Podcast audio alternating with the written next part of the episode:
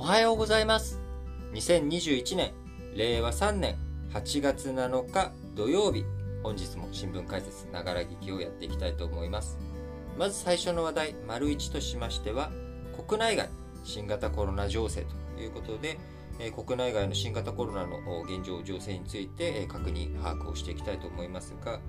まず日本国内感染者数累計で100万人を超すという状態になっております。8月6日感染者数がですね100万人を超え感染力の強い変異ウイルスが広まっていることから6日の新規感染者数1万5645人と日本全国でですね3日連続で最多を更新するなど感染ペースが加速しております。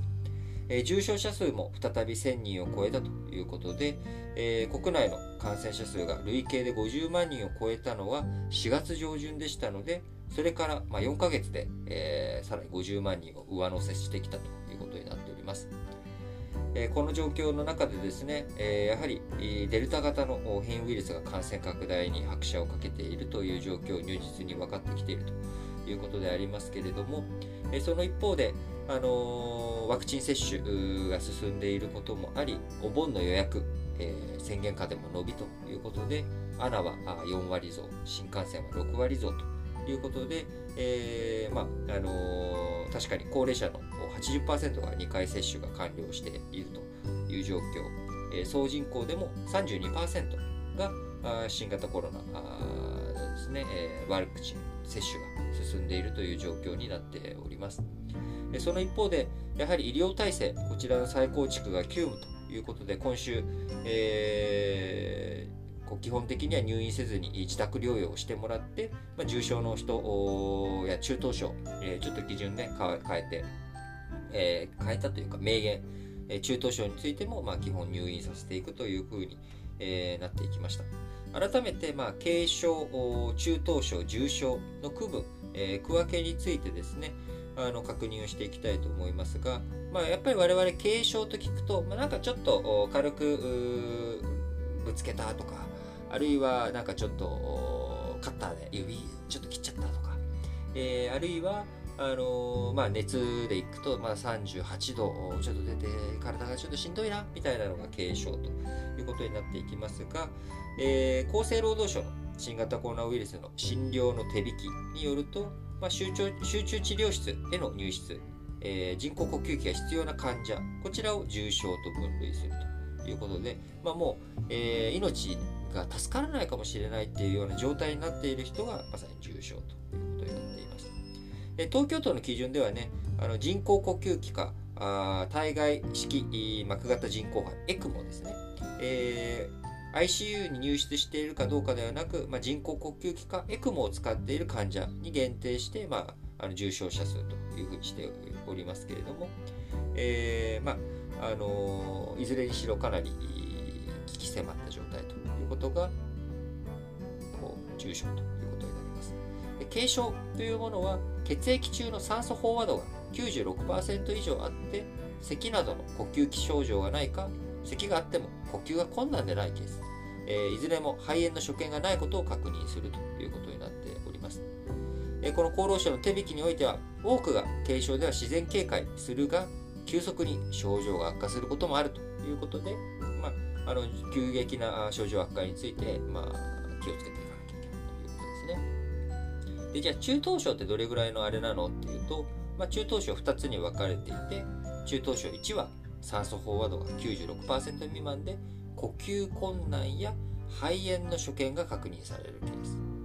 で、さらにそこから進んで中等症2になる。2の方がね、重症により近いということになりますけれども、酸素飽和度が93%以下で、もう酸素投与が必要となってくる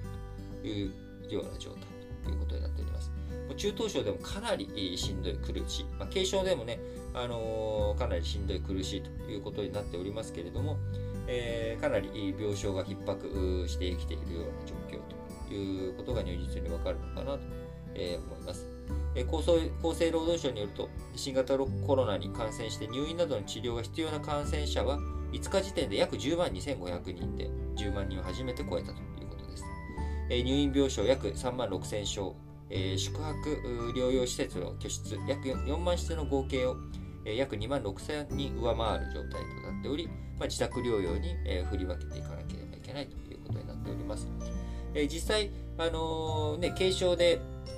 えー、警戒する、えー、回復するっていう人も多数いるわけなので、まあ、自宅療養に、えー、舵を切り入っていくということですけれども、えこののこの前の第いわゆる第4波の時にですね大阪では、えー、自宅療養に切り替えて自宅療養で、えー、突然死、えー、急激に、えー、症状が悪化して、えー、死亡する事例というものが頻発していたということもありますので、えー、そこしっかりと対応していかなければいけないということになります。えー、そういった状況からですね、えー、在宅医療機器、こちらの増産があ日本国内でも今進んでおり、新型コロナウイルス感染再拡大していく中、医療機器各社が自宅療養向けの機器を増産しております。えー、ダイキン工業は酸素吸入に使う酸素濃縮器、こちらの生産量、2021年度に前年度比2.5倍に増やしていくということで、え進めており、自治体も酸素濃縮器など在宅療養に必要な医療機器の確保に動いているということになります。えその他、血中の酸素飽和度を測るパルスオキシメーター、こちらの需要も拡大しており、テルモなど OEM 供給している生産者や国内首位の日本精密測器は2020年12月時点に比べて生産設備の増強などで生産能力を5割ほど高めたということになっております。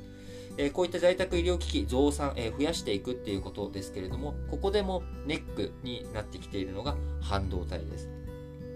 え、半導体不足、こちら、え今まで、え自動車の生産ですとか、アップルの業績、思ったより伸びて、え伸びなかった。その背景に半導体のやっぱり取り合い、半導体不足というものが如実に出てきてしまう。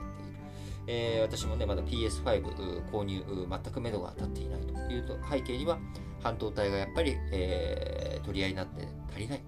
そこに在宅医療機器、医療機器についてもですね、半導体不足が生産に影を落としているということで、えなかなか半導体、えー、こうね、簡単に増やせない、今、取り合いが進んでいるというところで、えー、在宅医療機器、いろんなね、機器不足というものに、また影響が及んでくるのかなというふうに思います。えまた、え日本国内ではですね、え南米えチリ由来でえペルーか、ペルーでえ初めて報告されたラムダ型についてえ7月20日に羽田空港に到着した30代女性からえ変異ウイルスラムダ型が見つかったということがですね、昨日8月6日に厚生労働省が明らかにしたということになっており、えまだまだ予断を許さない状況なのかなと思っております。いち早く経済再開、え、ワクチン接種が進んでですね、えー、もうマスクしなくていいや、経済再稼働させていいやっていう風になっていったアメリカにおいてもですね、えー、各種企業、出社再開の延期が進んでいるということになっております。えー、Amazon、えー、8月5日にですね、米国内外で社員が、えー、出社を再開する時期を2022年1月に延期することを明らかにしました。従来は9月初旬を予定していたというところから、まあ、3ヶ月、4ヶ月遅れていくということになっております。えー、出社と在宅を組み合わせるハイブリッド型の広がりがどんどんね、いろんな各社増えてきているけれども、出社じゃあいつから再開するのというところで、えー、ワクチン接種を出社再開の条件とする中、アマゾンは現時点では未接種者も対象にオフィス内でのマスク着用義務化するとしているということですが、えーまあ、こちら出社の再開時期について2022年1月に延期ということになりました。えー、Google はですね、7月末に出社再開の時期を9月から10月18日に延期することを明らかにしており、えー、Apple も9月に再開する予定でしたが、少なくとも1ヶ月程度延期する、えー、そういった動きが進んでおります。IT 業界以外にもですね、えアメリカの資産運用大手のブラックロック、えー、米国内のオフィス全面再開する時期をですね、当初予定の9月から10月1日に延期するなど、えー、各社あアメリカにおいてはですね、今、えー、非常に多く医療体制が再び感染者数の増大によって医療体制が再び逼迫するという見方も出ているということになっております。えー、新型コロナデルタ型についてはですね、えー、モデルナもファ,、あのー、ファイザーも、え、接種後半年以降になってくると徐々に防御力が落ちていってしまうので3回目を打たなければいけない。でしかし3回目を打とうっていう話になってくると WHO がいやいやまたまたこれでね3回目君たち打つってなると、えー、まだワクチンがこう新興国とかに行き渡ってない状態になってしまって君たちがまた覚悟に動いてしまうと世界全体の感染抑止につながらなくなっていくから一旦、えー、3回目打つのはですねこう9月が超えるまでちょっと待ってくれと。いうような話になっており、えワクチン争奪戦の様相もかなり激しくなってきております。え日本国内においてもブースター接種についての3回目の接種のことをブースター接種という言いますけれども、こちらについてえ検討とかどうやって対策をしていくのかということが話にも訴状にも上がってきており、えなかなかワクチンをめぐる問題、新型コロナウイルスをめぐる問題については、え、なかなか